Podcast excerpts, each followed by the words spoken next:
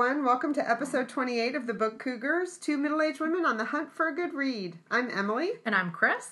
Nice to be with you today, Chris. It's a gorgeous fall day here. Well, Yeah. it's, technically, it's not fall, is it? It's still not. summer, but It's it feels like it. Yeah. Although it is a bit muggy. It's it's hot today, and Chris and I, for the first time, we've known each other over two years, and for the first time, we actually paddled together yesterday, Oh, which was so nice. It's a glorious day. Yeah. It's been great weather. Yeah, Yeah, so we went out to a little cove and tootled around. Yeah, it was fun. So I feel like I've seen you recently, which is nice because lately we've only been seeing each other to record. It seems Yeah, like so. Exactly.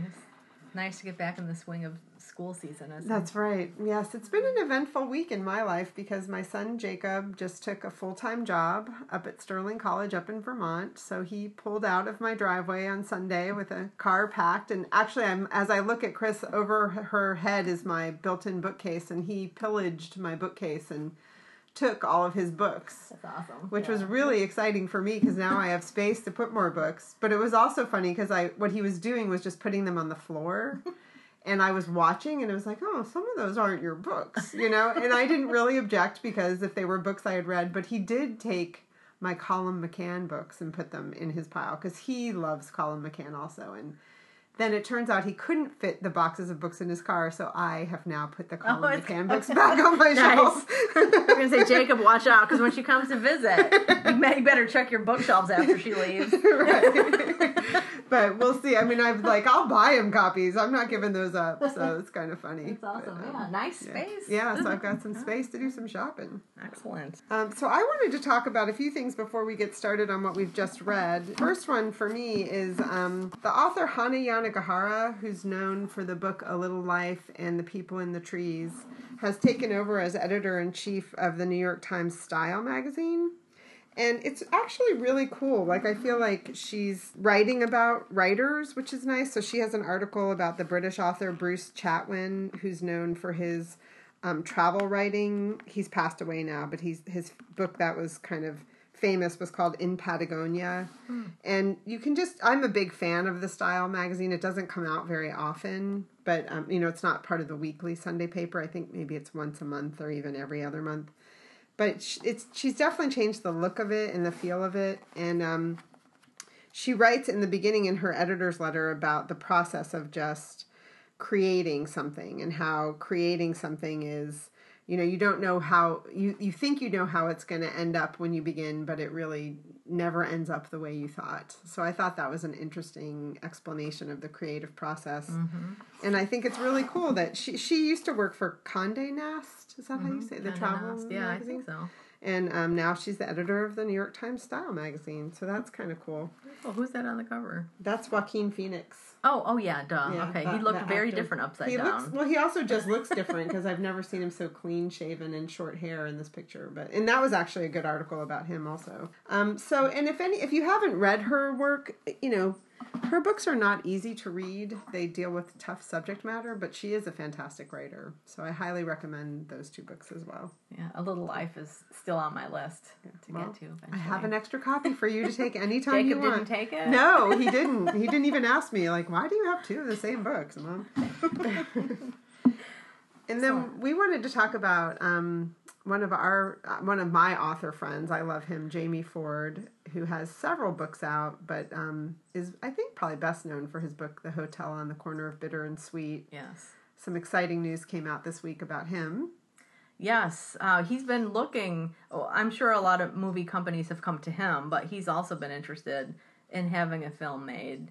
But was really waiting for to find the right home, the right family to take it on, as he said. And so George Takei is going to produce the film version of Hotel on the Corner of Bitter and Sweet, which is just so exciting. Very exciting. Yeah. Yeah. I'm happy for both of them. Like, I think it's going to be a really cool joint project. And I wonder if um, Jamie Ford will be asked to do this screenplay. He is, I think. He is. I think I read that he is doing the Oh, good. Yeah. That's great. Yeah, so that's exciting. And I can't, for the life of me right now, think of George Takei's Broadway show.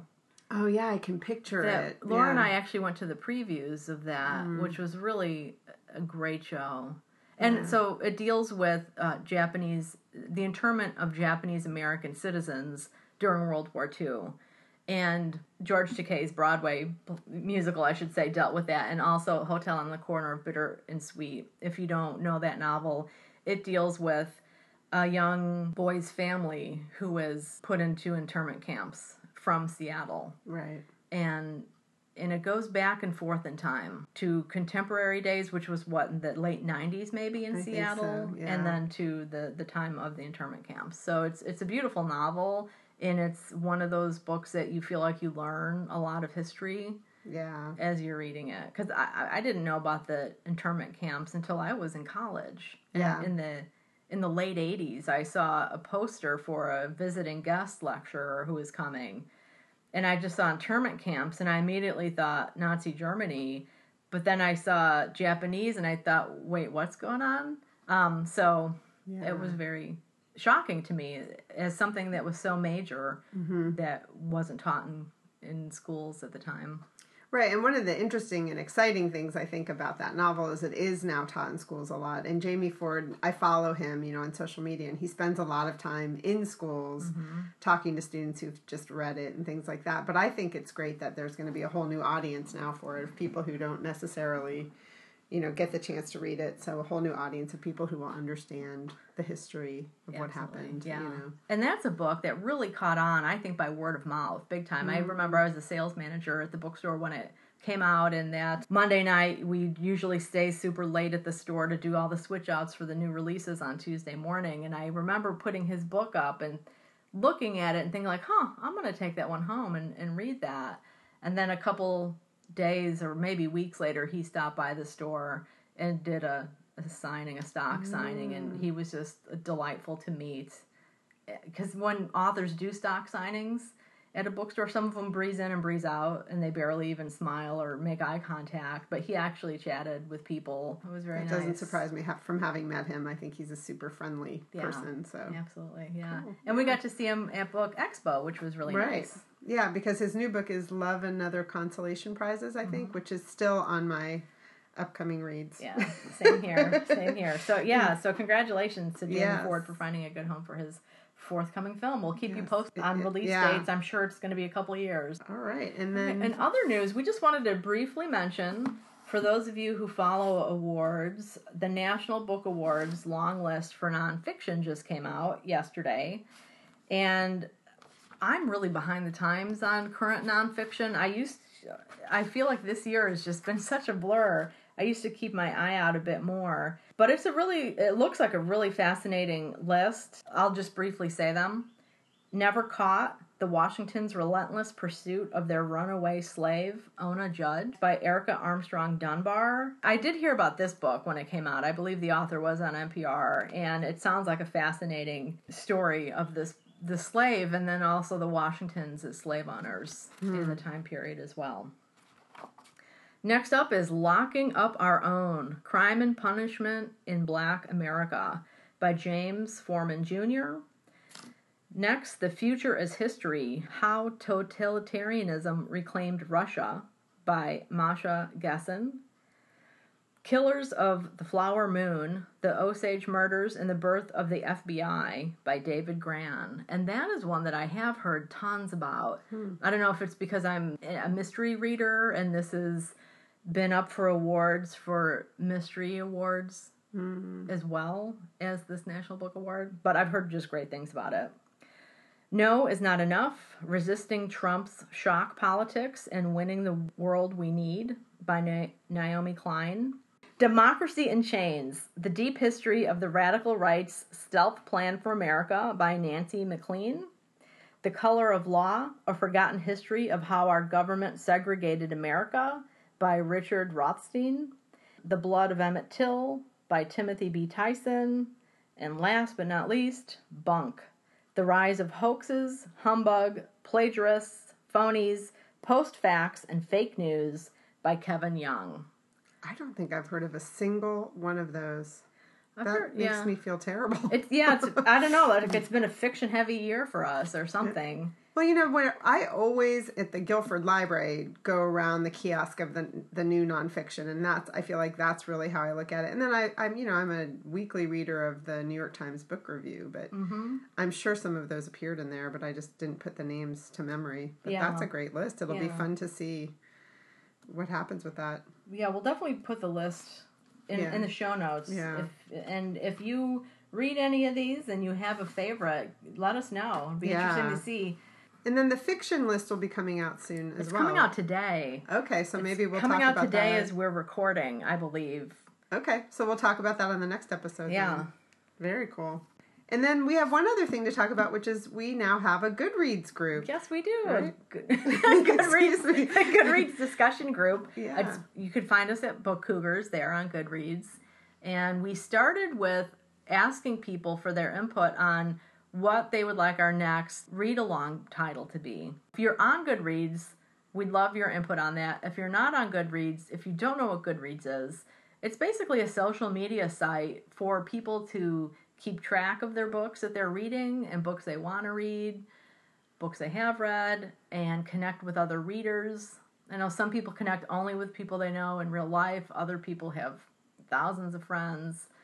Yeah, it's a really fun way to watch what your friends are reading, but also to, I mean, in a good and bad way, to add to your own TBR. You know, I really enjoy it. I mean, there are times where I'm scrolling through, there's an update feed where you can see all of your friends' activity. And there are times when I'm scrolling through and I think to myself, how can there possibly be this many books that I still don't know about? Of course, you know, I mean, there's endless books, but you know so it is a really cool resource. And i really do like the use of the tbr like you know when i'm at the library and i can't necessarily take a book that day but i can put it in my list so i know next time i'm at the library to go there to my goodreads and see what the name of that book was and maybe have a chance to read it So, Exactly, yeah. And I use it when I'm at a bookstore too. mhm. If I'm going into the bookstore and I'm letting myself buy one book or I'm there for a specific book, if I see other things, Mhm. I'll add it to my TBR right there because they actually have a barcode scanner, Mhm. which makes that very Yeah. easy yeah to do if you have a, a smartphone. Which Yeah. I only know one person who has a flip phone. i know one person also Yeah. Actually, I know two people, but one of them is a really old man who only carries it because he goes hiking in the woods, and his wife is like, "If you fall and break a hip, I don't want you laying there getting eaten by animals." And then the other one is a young guy who is just wanting to be disconnected. Hmm. So, but Yeah. obviously wants to be able to be in touch as well. So, well goodreads Goodreads, check So, us out. yeah. Yeah, And- we'd and- love to have you. Yeah, I'm sorry, Emily. I just cut you oh off. no go ahead I was just gonna say we'd love to get your input on what book we should read next. We tossed out "The Heart Is a Lonely Hunter" as a suggestion because that's a book that both Emily and I have wanted to read.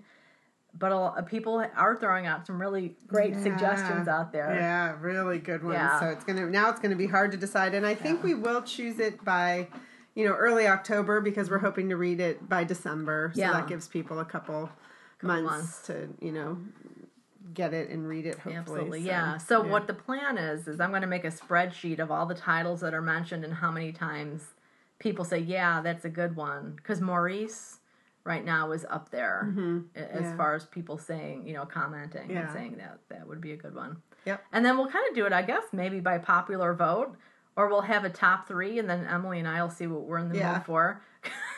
Ultimately, Chris and I will decide. I hope. Yeah. we'll see. Great.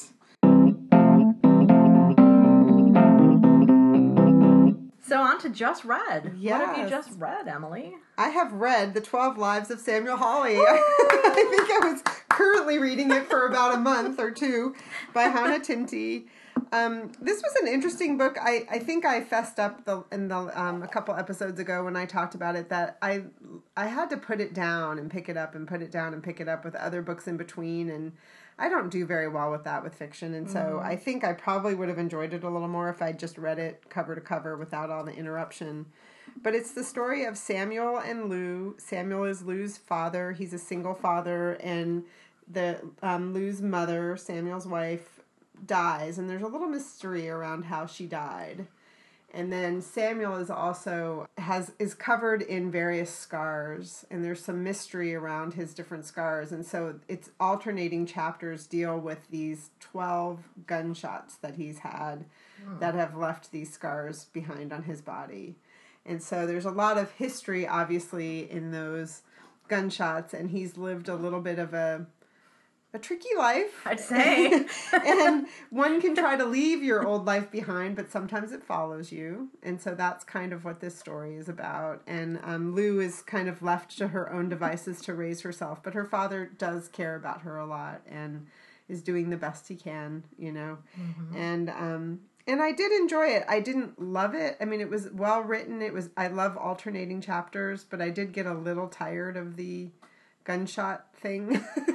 Yeah. But then the end of the book really kind of redeems itself. I liked the ending a lot. So, um, so you might give it a read. Twelve Lives of Samuel Hawley by Hannah Tinti. Well, my book I read, uh, Glass Houses by Louise Penny. I did read that. And it's a nice kind of tie in with that because one of the themes, and not just in this book, but Penny weaves it into other books in this series as well, is that murders are often not just a spontaneous crime of passion, they're sometimes stemming back years. That it's hmm. something that happened years ago that is just festering and festering. Hmm. It always sends shivers down my spine when I read that because you just don't know Yeah. about your past, right? You Yeah. can't. You think you might have let go of your past or that that was in the past, but other people that you affected, who knows? Well, I also believe you can't ever really know somebody. Mm-hmm. So there's that that it involves that too. So what I mean by that in this case is you might not you might look into the eyes of someone and think that they have let something go, but instead, you know, they go home every night mad and angry and you know have a, the whole other life going on in their head that they might not be living in their everyday life as a librarian or something you know right yeah yeah but glass houses is another great addition to the series the chief inspector gamache series Didn't I I thought I saw you post somewhere on social media that, that you were like pacing around the house Oh my god, reading yes. the last fifty the last pages. 50 pages. I was up late reading one night and I was like, oh my gosh, I just cannot keep my eyes open anymore. So I thought, okay, tomorrow morning. So I got up and I made a cup of tea and I was, you know, going to be reading the last 50. And it was so intense. I actually did. I walked around the living room, dining That's room great. there reading, and my dogs were watching me like, you know, they're used to me walking and reading on the treadmill. But for some reason, I didn't even think about getting on the treadmill to read. I was just pacing because it was so intense. That's great. I Yeah. love. I mean, that's a great blurb right there. Yeah. How fun! really good. And that's by Minotaur Books, who they have just fantastic mysteries. I really enjoy. If I see their their logo on the spine of a book, I'm drawn to it Oh, just to kind of check it out because they have a really strong bench. Is that appropriate to say? Mixing Mm-hmm. Sure. sports with literary Why not? publishers. Yeah. Yeah, Yeah. I love it. Well, I read Unraveling Oliver by Liz Nugent. I think I mentioned that I was looking for a book that I could just get lost in and a page turner, Mm-hmm. and this was that for me. I think I read it in a day. It's not a very big book, um, and we got this from Book Expo. It's the very first, I'm going to read you guys the first sentence of the book. I expected more of a reaction the first time I hit her. I think did I even I might have even read that in the- one episode ago. So that it really catches your attention. It also kind of made me want to close the book. Yes, but, yeah. but I forged ahead. It's another book that's told in alternating chapters with different characters from different character point of views, which I really love. And I particularly love it when they title the chapter with the character name because my addled brain just appreciates it. Um, it's a disturbing book. I mean, it is, you know, it starts with that scene of violence, and then it too kind of deals with the idea of somebody who's living a life that isn't true. And Oliver, the main character, is an author of books, being violent with his wife. And as you read the book, you know, so it starts in present day, and as you read the book, it unravels literally. It's kind of like a social study of a person's life. I, I did not say that very clearly, but um, so it kind of unravels the story and weaves back and forth in time so you understand how he got to this point where he Okay. is hurting his wife. So, you know, if that's a trigger for some people, you might avoid this book. But um, I did think that it was well written. It was definitely a page turner for me. And as I mentioned, this was her de- debut piece of fiction, and it wa- was named Crime Novel of the Year by the Irish Book Awards. Oh, very cool. And Yeah. who's the Liz Publisher? Nugent. Oh, Oh, the oh the publisher is Scout Press. Scout Press? Okay, cool. Yeah. Neat cover. Yeah, I like it the is a neat cover. It has cover. a close up of like a man's tie. He has a shirt and a tie on, and then a sweater vest, possibly, but it's a real close up, and it looks like a photograph that's been torn. Mm-hmm. Right, torn, ripped Yeah. up. Yeah. Yeah, and one of the blurbs on the back is a page turning, one sitting read from a brand new master of psychological suspense. I would second that. So, right. so Unraveling Oliver by Liz Nugent. All right, from Ireland. And Yeah. my next book is from Australia.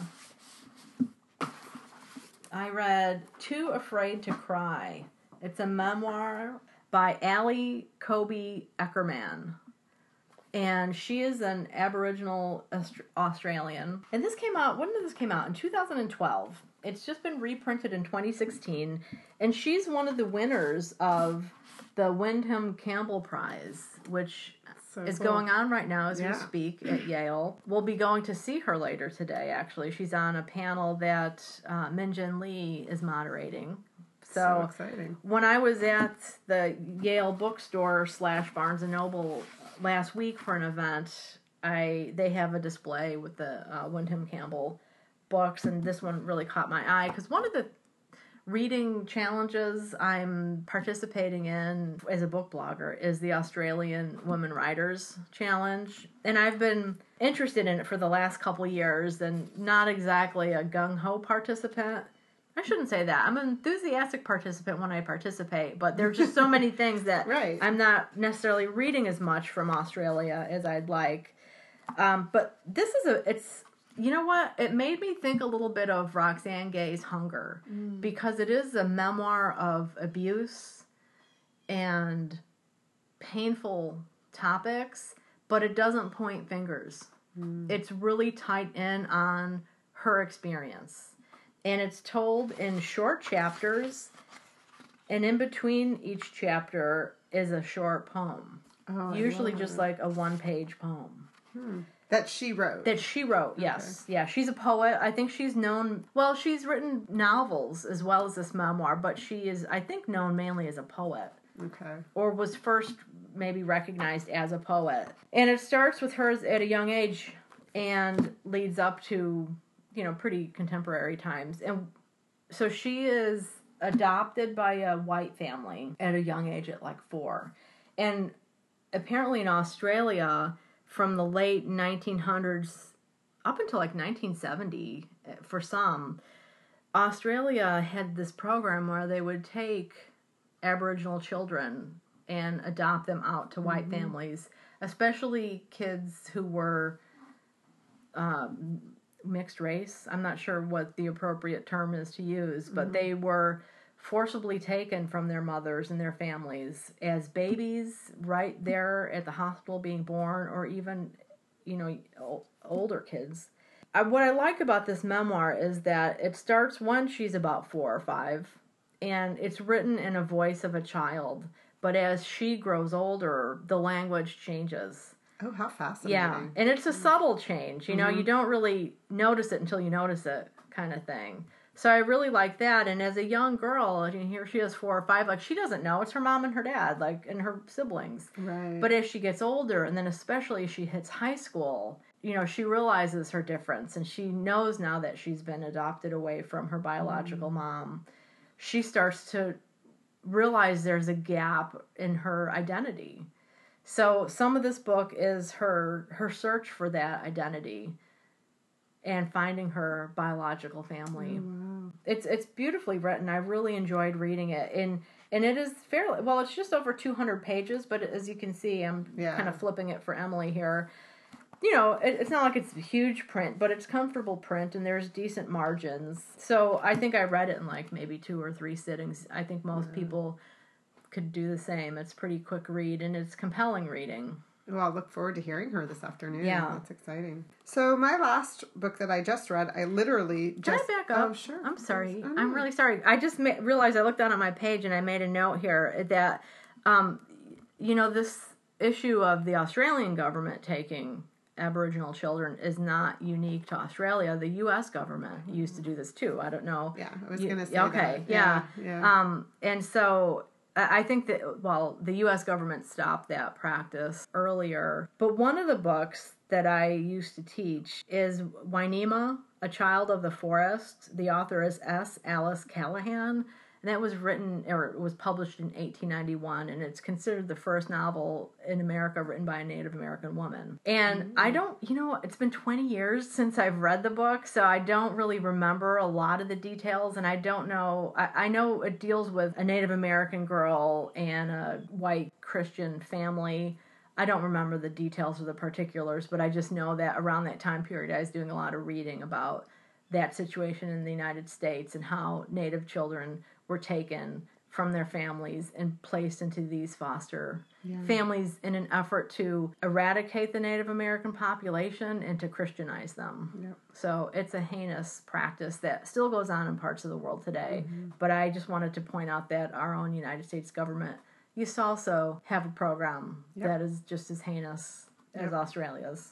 Yeah, um, my daughter Rachel studied quite a bit about that because that was something that's she's always been fascinated and kind of has a, a feelings towards the native cultures, mm-hmm. you know, and um, so I might look into getting that book for her for the holidays because Yeah. I don't know that she's read that one. She's read quite a bit, but I, mm-hmm. I've never seen or heard her talk about that one. So It's a good one. yeah. Yeah. Okay, the right. last book that I just finished reading, literally at three o'clock this morning, because I had a really hard time sleeping last night, is called "The Stuff That Never Happened" by Maddie Dawson. Hmm. Maddie Dawson is a Connecticut author, and as a matter of fact, in the acknowledgments, she thanks the librarians of the Guilford Library. Oh, that's awesome. Yeah, because quite a bit of the book apparently was written at the Guilford Library. So, um, it's funny. This book appeared in my house. I have no idea where it came from. And so I took it back to our mutual friend Emily, who's one of my neighbors, because I thought for sure she gave it to me. And she looked at it and said, I don't think so, but it looks interesting to me. And I'm looking for a book. So she read it. And then about a month later, she and I were heading out somewhere. And she, I get in her car and she said, Here, I think you might like this book. And I said, I think I gave you that book. And I have no idea where it came from. So I've been having a hard time getting into books. And this just she said it's a really easy read and it was it's about um, a woman annabelle and her husband grant and it kind of starts at a point in time where they're both in college and they fall in love and then they she takes you back and forth in time. The chapters are um, have different dates in front of them. And event there, there's a little bit of infidelity that occurs and then eventually you know they're married and they have long long marriage and then her daughter is pregnant and is having trouble with her pregnancy and needs to go on bed rest so annabelle has the opportunity to leave new hampshire which is where she and her husband grant have settled to spend time with her daughter while she's on bed rest and lo and behold runs into the gentleman that hmm. caused a little strife in her marriage early on. So it's a quick read if you've been a mother and your children have gone off to college because that's also the point where the book begins is when annabelle ha- has her son has gone off to college and she's standing in the grocery store like doesn't know what to do with herself. And i could, could relate to that. I mean there is a point when you've been all in with your kids and then suddenly they're gone and you think well what now? You know? So she kind of um it's a character study on that and you know what you do with yourself and you look at i'm sure i wasn't married when this happened to me but i'm sure then i've heard from so many of my friends and this novel is about that. You kind of look at your marriage and say oh this you know the main cast of characters that our marriage has kind of revolved around for a long time is now off into their own lives you know. But they're in their own lives but they're still an important part of who you are. But i think it gives you an opportunity to kind of look at your marriage but also look at who you are as an individual because you have mm-hmm. more time to be circumspect. Is that the right word? Look at yourself. So and then it also was you know her daughter sophie who's pregnant having her own issues with her own husband and i think there's a point in time i i don't know if this has happened for my children yet i can't speak to how they feel but as a child, an adult child, I remember the point when I looked at my own parents and was like, "Oh wow, you guys are humans. Like Yes. you have flaws and You're shit. real people, you know? right? Yeah. so it also there's also a point, a, a part of the book that deals with that. So you know, it's not highbrow literature, but I definitely enjoyed it, and I I think she's a great writer, and she has. Um, I was looking at her website; she had another book that came out in 2016. I think this came out in 2011 or something like that. So, so the stuff that never happened by Maddie Dawson, and maybe we'll run into her at the Guilford Library, and Yeah, you never know. Is there a picture on there? there is. Well, actually, there was a picture on her website. There's Oh, not okay. a picture on here. Yeah. So All right, man. If you're listening, we'll be looking for you. that's right. That's right. Well, that's another great segue. That was what was the title of that? What never happened? the stuff that never happened. The stuff that never happened. If we move on to our currently reading right Mm-hmm. now, what I'm reading or I'm actually listening to is What Happened by Hillary Clinton. Oh yes. Yeah, I just That's started listening to it. It's really good. I it's um full of complete sentences and coherent thoughts. Does she narrate it? she does. Oh, yeah. how fun. Yeah. That's So, great. Yeah. Yeah. Oh, that's great. And Colleen um, Olson, who was on our show last episode, Mm-hmm. uh, read it. She's already read it and enjoyed it as well. oh, that's great. yeah. Yeah. You know, Hillary Clinton, I know she's a, I think she's just been so vilified Yeah. by people. Do I think she's, you know, a squeaky clean Girl Scout? What do I know? But I, I do know I admire her for the work she's done for her entire life as a public servant. And I think she has been so vilified. And I do believe if she was a man, people would revere her like they do, like John McCain or somebody who's been around forever. Yeah. I So agree. it's it's kind of humorous. It's very relatable. She's very relatable as she's reading along, talking about what it was like. Because the book is about what happened, Mm-hmm. what happened on the campaign trail. She starts with pretty much that day, that like kind of like she talks a lot about the day after, Mm. um, and what that was like, and what she did to kind of start the healing process. And so she goes back in time a little bit too to deciding on whether or not to run and that whole process as well. And okay. so it's it's, it's very interesting. Like I said, I just started it. It's I'm not sure how many hours long it is, but Oh, great. Well, more to come. it. It'll be fun Yeah. to hear how you feel about it when you get to the end. yes. And I know she was on Rachel Maddow last night because I happened to look at Twitter and everything was hashtag Maddow and all of these Hillary Clinton things came up. So I haven't um, listened to that yet, but I'm sure it must have been an interesting conversation. Oh, yeah. Ooh, I'll look at that. I love both of them. So great. Well, I am currently reading a cookbook. I decided it's better to put cookbooks into the currently reading than the just read because I never completely read them, that's for sure. And this is one, again, that our mutual friend Emily gave me to look at. Um, it's called Jack's Wife Freda. And it's uh, actually a restaurant in New York City. So look out, Aunt Ellen. I'm coming.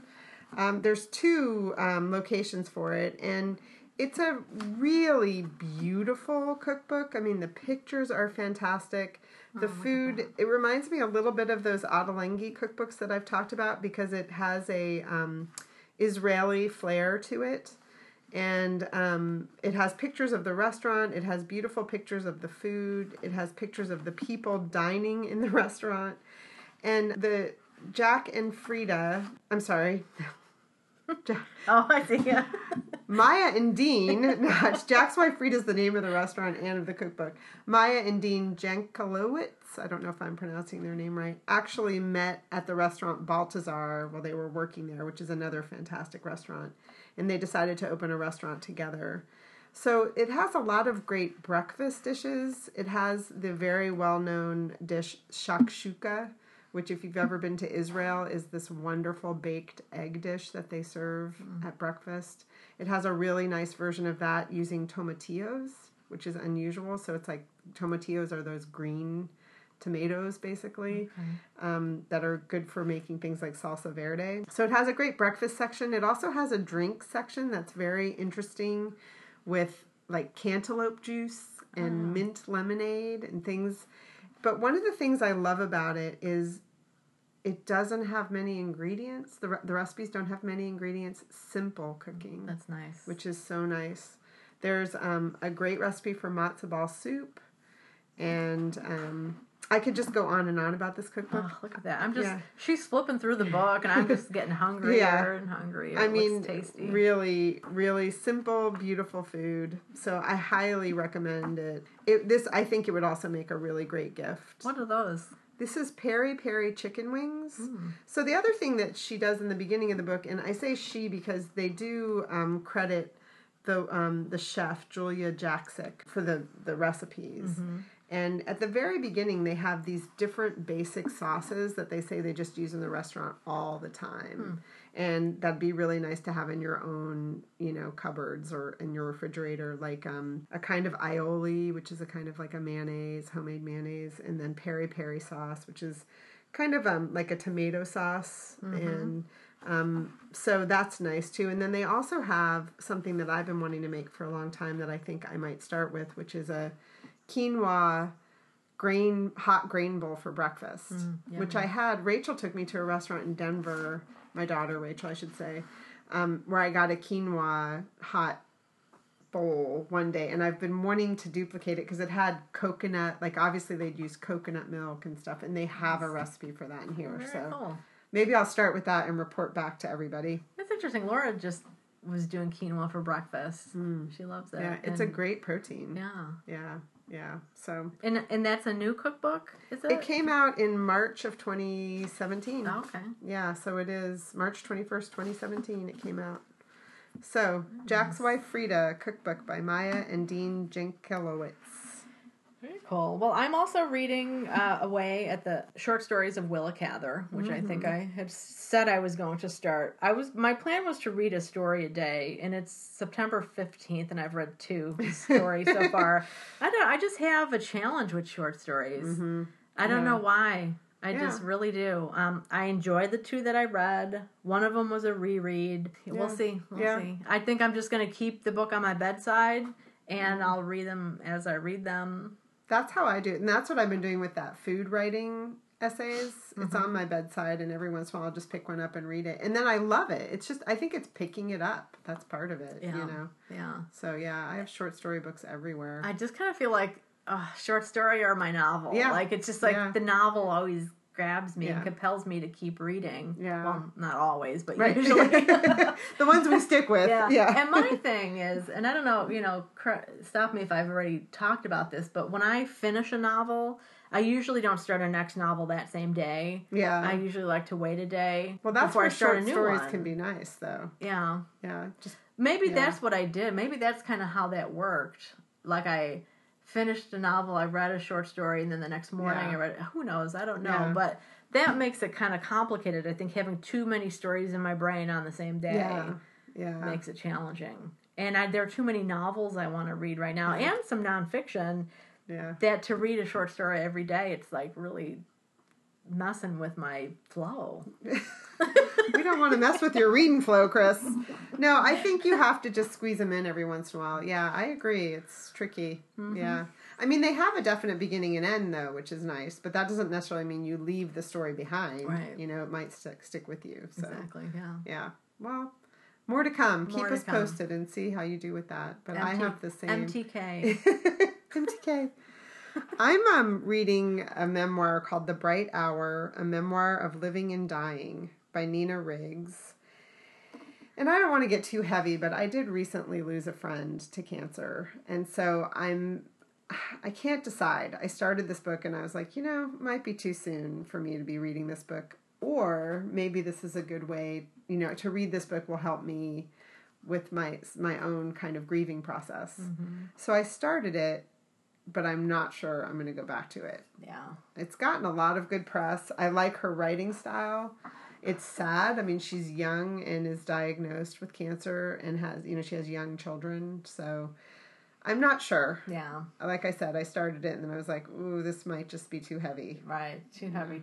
Yeah. Too soon. Yeah. Yeah. And not my pursuit of reading about cupcakes, which I keep saying I want to do. Yeah. So, but I, you know, for, for, I, you know, have a love of the memoir and I think it does, historically, reading memoir has helped me understand the world, you mm-hmm. know, and understand people's place in the world and therefore my own place in the world, you know. Mm-hmm. So I'm I think I will go back to it. I'm just not sure if this is the time for it. Yeah. But I wanted people to know about it. So The Bright Hour, a memoir of living and dying by Nina Riggs. I'm also So- reading a well, it's a nonfiction book. It's called Pro Blogger. Oh. It's about blogging by Darren Rowse, and he's also an Australian guy. Mm. Um, but I've been listening to his podcast. He's had a podcast for quite a while. I think I first came across his blog, which is Pro Blogger. And I, I've just always really liked his advice, and he's very positive and very encouraging. So I've been reading his book as well. And, and right now I'm in the section that's kind of talking about what are blogs and why blog and different ways of blogging. Oh, cool. So I, he Nice. started as a, a personal blogger, and his first blog it had it dealt with he's into the emerging church, which I'm familiar with having worked at the a bookstore in Wheaton, Illinois, which is a big Christian center. And the emerging church people are not always necessarily welcome in established Christian communities because they are not hierarchical they are not necessarily biblical. Not that i'm not like hugely well versed in this so. Uh, but anyway his first blog was about that and photography and his life and blogging and then he eventually split things up a little bit and i just i follow his blogging advice.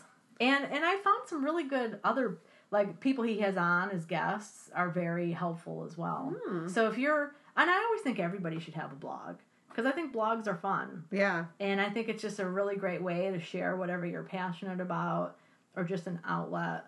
I've never been a fan of the straight diary kind of blog because I think you're better off processing stuff privately before you're putting it out there publicly. Sharing it to the you know? World Wide Web. yeah. So, but anyway, that's the other book I'm currently reading. And for those of you who are maybe just joining us at this episode for the first time, Chris is a blogger and she blogs mm-hmm. at wildmoobooks.com. Yeah, So check it out. Blog. Yeah. Seven years I. I've You been go, doing girl. It. It's been fun. Yeah. Yeah.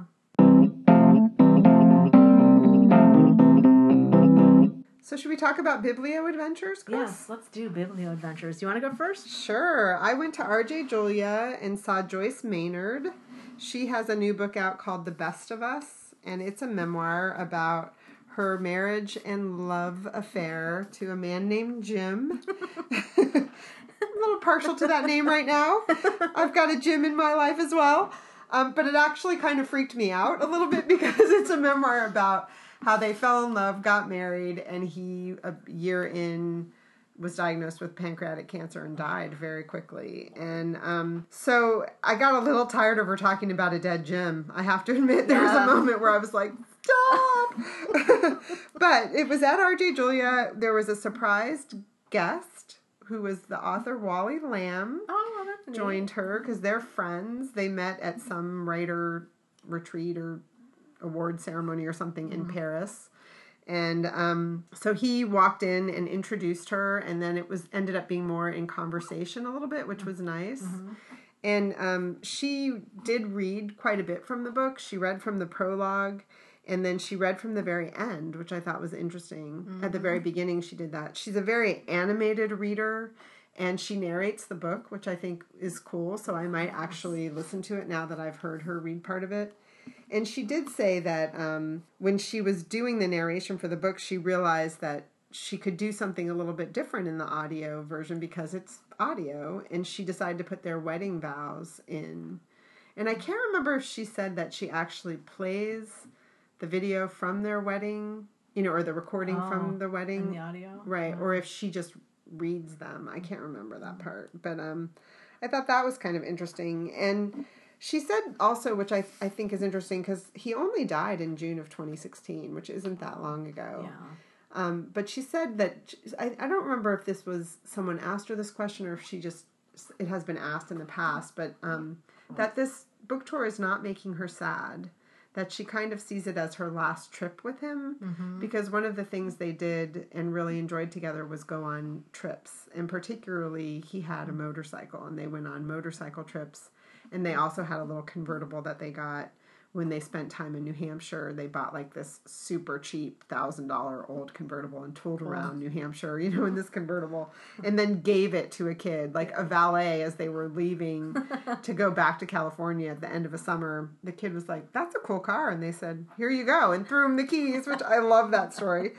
Um, but anyway, she, it, it's a it's kind of a meditation on this love affair, but also what she really talks about that I could really relate to because I've been single for a really long time, and I'm now as I've overshared with everybody, am you know dating someone, and you have there's a hardness that you have like a hardness around your heart is the way that I describe it. Because you've just had to kind of protect yourself partly because you know maybe you're not married because you got hurt you know? Mm-hmm. Or maybe you just you know hardened yourself up to kind of face the world on your own. And so she said that the memoir really is about her love of falling in love with Jim but it's also about how she really didn't know how to be married mm-hmm. because she had been married 20 years ago when she married him. Mm-hmm. And I thought that was a really lovely way of saying it you know? Right. And so I do, I have not read it. I definitely want to read it, and I think I will probably listen to it now that I've heard her read part of it. And the other thing I do want to say about Joyce Maynard is I have never read her. She is a very prolific author. She's been around forever. Oh. She started writing when she was a teenager for 17 magazine or one of those, Oh, you know, like teenage, Teenage magazines. magazines, yeah. And I guess she's kind of well known for a book, which I'm sorry I don't remember the title of, um, where sh a memoir about her love affair with J.D. Salinger, Really? which she hmm. wasn't allowed to write about for years and years and years. And I don't know if it was after his death or what, but she wrote a memoir that I guess was very controversial. Was there a big age difference between them or something? Or I don't know if it was that or just that he's, you know, he's known for being so private. Mm-hmm. So I don't know. I didn't read up on it, but she also is a prolific fiction writer. So she's got tons of fiction, tons of nonfiction, and there were some serious fangirls in the audience. I mean, it was hilarious. I mean, I can fangirl an author, but I have never seen the likes of this. I mean, there were people who just were fawning. And the funny thing is, at the end, you know, RJ, I love RJ's, but they maybe they weren't prepared for the Wally Lamb entrance, so they mm. didn't really have like comfortable chairs for them. They had these tall stools with no backs. And so Joyce Maynard has got this hardback book that she's balancing and a cup of coffee. oh, jeez. There's no table or anywhere for her to put it down. So at the end, she's like, "Oh dear, I've spilled some coffee on this, you know, new book that they're going to try to sell here tonight." And this fangirl next to us was like, "I'll buy the coffee stained book copy." And Emily and I kind of looked at each other like. That might cross over to stalker, you know. So it was a very funny moment. Oh, but- wow. um, so it was a great event. I really enjoyed it. It was well attended, and she and Wally Lamb were both wonderful. And again, the name of the memoir is "The Best of Us." That's great. Yeah, it was fun.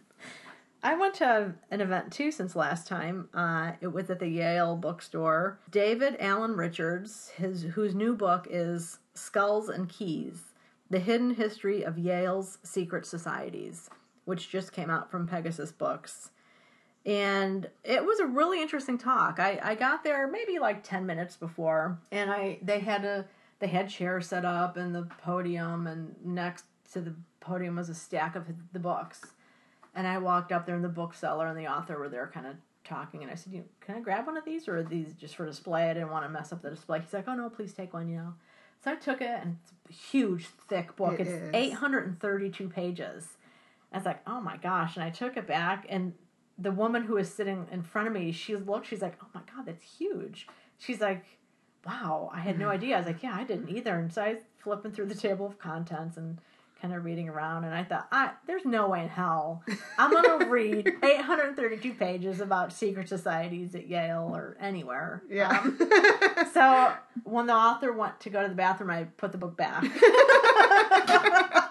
when I and when I walked back to my seat, the woman in front of me said something like, "Yeah, I don't know if I want to read that either." And I was like, "Yeah, maybe Santa will bring it to me," you know. Or it could be a Um, nice library checkout, you know, and then you can right, read pieces exactly, of it. because yeah. it is. It's kind of a history, and he also has. There's a chapter on like the literary interest in the society. I guess like Hemingway and Mm. Fitzgerald were interested in these secret societies, and apparently, in Fitzgerald's novels and stories, there are a lot of references to these secret societies. And it was a very interesting talk, I have to say. Uh, I don't know much about the secret societies other than like George Bush was in one at Yale. Really? So I know about it from watching the Gilmore Girls. That's all I know. yeah. Um, but he talked about the history of them and that really it was societies that the seniors kind of maintained. And so, senior year, they chose the new members coming in, and it was a junior juniors coming in who would be hmm. chosen by the seniors for their demonstrated leadership skills throughout hmm. the years that they've been there. And it was shocking to me the list of names he read of politicians, statesmen, literary figures, just movers and shakers in American society who've been members of these secret societies. Hmm, wow. I mean, talk about he called it an assembly line for leadership Oh, that's interesting. is one of the, the phrases that he used. He is in a secret society himself, hmm. which somebody in the audience asked if that was a key component in him being able to write the book. And he said, absolutely. He's like, I would not have been able to write this book had I not been in a secret society because it gave him access to the other societies. They all keep scrapbooks and whatnot. So that was a big part of it. One of the things he's try he tries to do in this book is to make it look like it's the societies have been kind of like a progressive movement hmm. that they admitted people of color and women ahead of the administrative ad- administration's curve to be more inclusive. So hmm. he tries to present them as being like these, uh, you know, progressive organizations. Mm-hmm. Are they? Are they not? I'm not really sure. I think you know he has drunk the Kool Aid. right. So I don't really know how objective you can be when your life has been surrounded by that kind of stuff. I think he might be a little bright eyed about some of the factors of being in a secret society. He kind of talked about Harvard being more inbred than Yale and hmm. Harvard having, quote, problems with rape in their hmm. secret societies right now. Hmm. But that's not happening at Yale. I'm like, oh, please Yeah. You and you have to look at that too like if it's being reported more at harvard not that that's a good sign but that is kind of a good sign like the more women report rape Right. that can be reflective on the willingness of the culture to look at the problems in its midst Sure. to say that that's not a problem at yale i think is very much wishful thinking, uh, unfortunately. But he does say that these organizations should be remembered and kind of, uh, um, you know, saluted for embracing diversity because he says, like, after World War II, the societies became more democratic as the veterans started coming to school and demanding things be more democratic. And then he said, after the 70s, when women were first admitted, they became less elite in their focus, which I thought that was really cool when he said it. But then the more I thought about it, I thought, hmm, is that like a backhanded Right. compliment too? that they're less elite now that Yeah. women are there? Yeah. But then he did say that like the two Rhodes scholarships that were awarded recently to Yale alumni were women in mm-hmm. secret societies. So, hmm. but like fascinating stuff. Some of them have classic buildings that have no windows. They're very secretive and there are rumors about what they have. Like one society supposedly has Hitler's silverware God. that is Wolf's Head, which is one of the secret societies. Another one is rumored to have the highest water bill in the state of Connecticut because of an indoor pool that they have. um, I want to be part of that one. so one of them has like the crew flags from early days, and all this kind of memorabilia was stuff that the school didn't used to care about, Huh. but now the school cares about memorabilia from back in the day. So it's kind of like a tension with that. But I, I did think one of the the good points he made was that the desire to be in a society, which is not always a no brainer decision to make. Some people really struggle whether or not they want to be a part. Yeah. Uh, but that the societies give people more a sense of intimacy with a group of people. You know, here you hmm. are at this huge school, and it's just so big mm-hmm. that maybe being in a society gives people that intimacy. Mm-hmm. Yeah. Because one of the things that they do is they share these long biographies now with each other that are like PowerPoint presentations that could last six hours. Hmm. I'm just like, wow. To hmm. stand up and talk about yourself for six hours. I don't think I'd have that much to say about myself. I'm not sure I'm that interesting. uh, it's really interesting. Um, but I did. I thought his talk was really interesting and a, a, neat, interesting historical point. And this came up from a question that somebody tossed out in the audience about. Apparently, New Haven used to draw New Haven slash Yale used to draw a lot of Southerners historically would come to the school, and it made me think about that book I read by Maria somebody I can't think of her name who came up from Georgia to Connecticut in the 1830s. Oh yeah, as yeah, part of that whole yeah, thing, and yeah. all these people here she knew and Mhm. that had Southern connections. But apparently Yale did have a bit of a anti-slavery sentiment at the time of the Civil War. So after the Civil War, a lot of Southerners quit coming to Yale. They quit sending their kids to Yale, and so they started going to Princeton. Hmm. So Princeton had more of a Southern vibe for quite a while. But I guess initially, people would send their kids to Yale because this was the carriage center where carriages Yes, were made. that's true. So the Yeah. family would come up here, they'd put their order in for the carriage, the carriage would be built, they'd get their kids settled at school, and then they'd drive their new carriage Hmm. back down To wherever they lived in the South. So interesting historical stuff. Yeah. Uh, and like I said, I don't think I will read the book, but again, it might be neat to check out from the library and read a chapter or two. Yeah. One of the funny things was when I picked up the book, and again, it's 832 pages, I was surprised by how light it is. Very light book. Mm-hmm. And I don't know, I know I talked about that Patricia Cornwell, her Ripper novel, not novel, it's a nonfiction book, and how heavy that book was. Yeah. Remember that? Like Yeah. you even felt Yeah. it too. And it's Yeah. just like, wow, that is a heavy book. So I compared the two because, you know, on Amazon it gives you the stats of a book. So the Skull and Keys, it's 832 pages and it weighs 2.1 pounds. Patricia Cornwell's Ripper book is 570 pages and it weighed 2.4 pounds. Hmm. So it weighed more. And they're they're similar in size other than the, the thickness. But I, I did a little computing. So um, Skull and Keys weighs 0.0025 pounds per page versus Ripper, which was 0.0042 pounds per page, which I thought was kind of funny. Yeah. So it's almost double in weight. Yeah. What is like, what, 300 pages? Because of the Less. weight of that story, Jack Well, the Ripper. But both of them are weighted stories, I yeah. would think. But well, yeah. totally, right? Yeah. Yeah. So anyway, that was just kind of a fun thing to do. Cool. So anyway, that was David Alan Richards' Skull and Keys.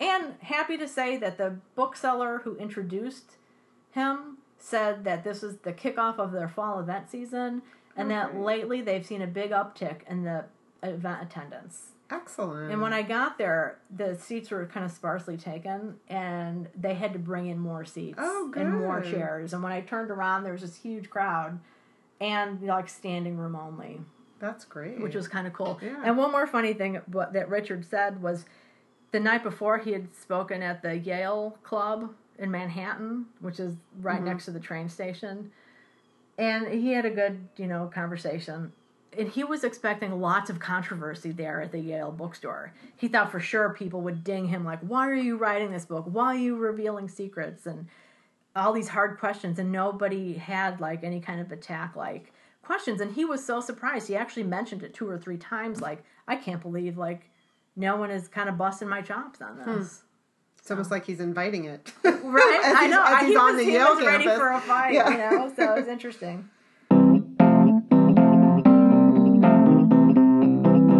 All right. Upcoming adventures. We are heading off in T minus 10 minutes. Oh my gosh, we got to roll. Yeah, we do. Wow. To the okay. Min Jin Lee um, event at New Haven's Public Library. Yes. And then next week we have the Guilford Library sale. Yeah, that's going to be Yeah. exciting. I'm looking forward Yeah. to that. And if all goes according to plan, our plan on Friday is maybe to do our first Facebook Live from the library sale. We'll, We'll see, see how, how it that goes. goes. Yes. More to come on that.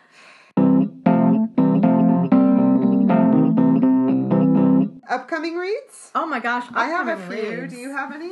You know what? I I'm gonna be reading a, a scary novel next. I want to read, you know, for the whole RIP challenge I talked about before. I'm not really sure which one I'm going to choose yet, but it's going to be one of my scary slash Dracula slash vampire type books. I feel like it has to get cold out. It's like it got mm. really hot this week. It doesn't seem. It seems like it has to get cold, Well, and you have to be under a blanket with a fire and The freaked fog, out. this, the fog this morning. oh, that's helped. true. Yeah, the fog foggy. this morning was awesome. Yeah. We did have a fire Oh, last okay. week when it was really kind of cool Yeah. one night, so that was great. So yeah. it's coming. What you got? I have three upcoming reads, and I'll talk about them quickly since we have to run. So, and these were all books I got from Book Expo, actually. One of them is a memoir by Ann Hood. And for those of you who recognize her name, she wrote the novels The Book That Matters Most, that I talked about on an early episode, and The Knitting Circle. Um, but this is a memoir called Morning Star, and it's about growing up with books. Very short little Yeah, memoir, so more to come on that. And then Sing Unburied Sing, which is the new novel by Jesmyn Ward. I loved her book Salvage the Bones, um, which won the National Book Award. She also wrote, um, I think it was a memoir called Men We Reap. Um, I'm excited that she's back to writing a novel, and I cannot wait to crack the binding on this one. And then the third one is one that I'm not quite sure about. It's called My Absolute Darling by Gabrielle Tallent, or maybe it's Gabriel. I'm sorry because it's a man. Gabriel Tallent. I'm this book is being talked about a lot, but it also I heard Roxanne Coady, who's the owner of RJ Julia's, on her podcast talking about how at the bookstore they're wondering if they should put information about it's like it's deals with a lot of violence, and I'm not sure what I don't know if it's sexual violence. I, that's what it kind of maybe makes me think of when I read the uh-huh. back of it. And Roxane Gay wrote about how much she wanted to love this book, but then she felt like it was a little bit too much, the violence in it, which is a lot for her to say since her novel was so graphic with rape and things like that. So, uh, so more to come on this one. I can't decide. I'm going to start reading it and see how I feel about it. So I'll report back. I've been seeing that one a lot. That, Yeah. that uh, you're showing the cover. It has like pine. Well, this was the one that was in that buzz panel that we went to at Book Expo. Of was it that like the five or six yeah. books that were people were buzzing about? Yeah, the editor's Yeah. choice thing or whatever. And um, we do have to go. I thought I could read what the editor wrote. Do you want me to do that really quickly? Sure. Okay. The the front of my absolute darling, the editors write a little something because this is an arc, and it says, "Dear reader, this is a book that will take you over completely, from the arresting language to the striking and original use of nature." To the many moments that will make you ache for its 14 year old heroine, My Absolute Darling is not just an exciting debut, it is a brilliant, immersive, all consuming read, an entire world of a book. Turtle Alveston is bound to go down as one of the most unforgettable characters in recent literature. A girl who has grown up isolated on the northern California coast, who knows every plant and creature in the forest. Turtle is also in the thrall of her controlling father until her first experience of real friendship allows her to imagine something different. As Turtle fights for her own soul through acts of physical and emotional courage, we watch heart and throat as she struggles to become her own hero, and in the process becomes ours as well. There is darkness along the way, but ultimately this is a survival story with a heart wrenchingly redemptive arc, a love story in more ways than one. In a world where books are routinely described as wonderful and astonishing, and even in masterpieces when they're nothing of the sort, this one is all those things.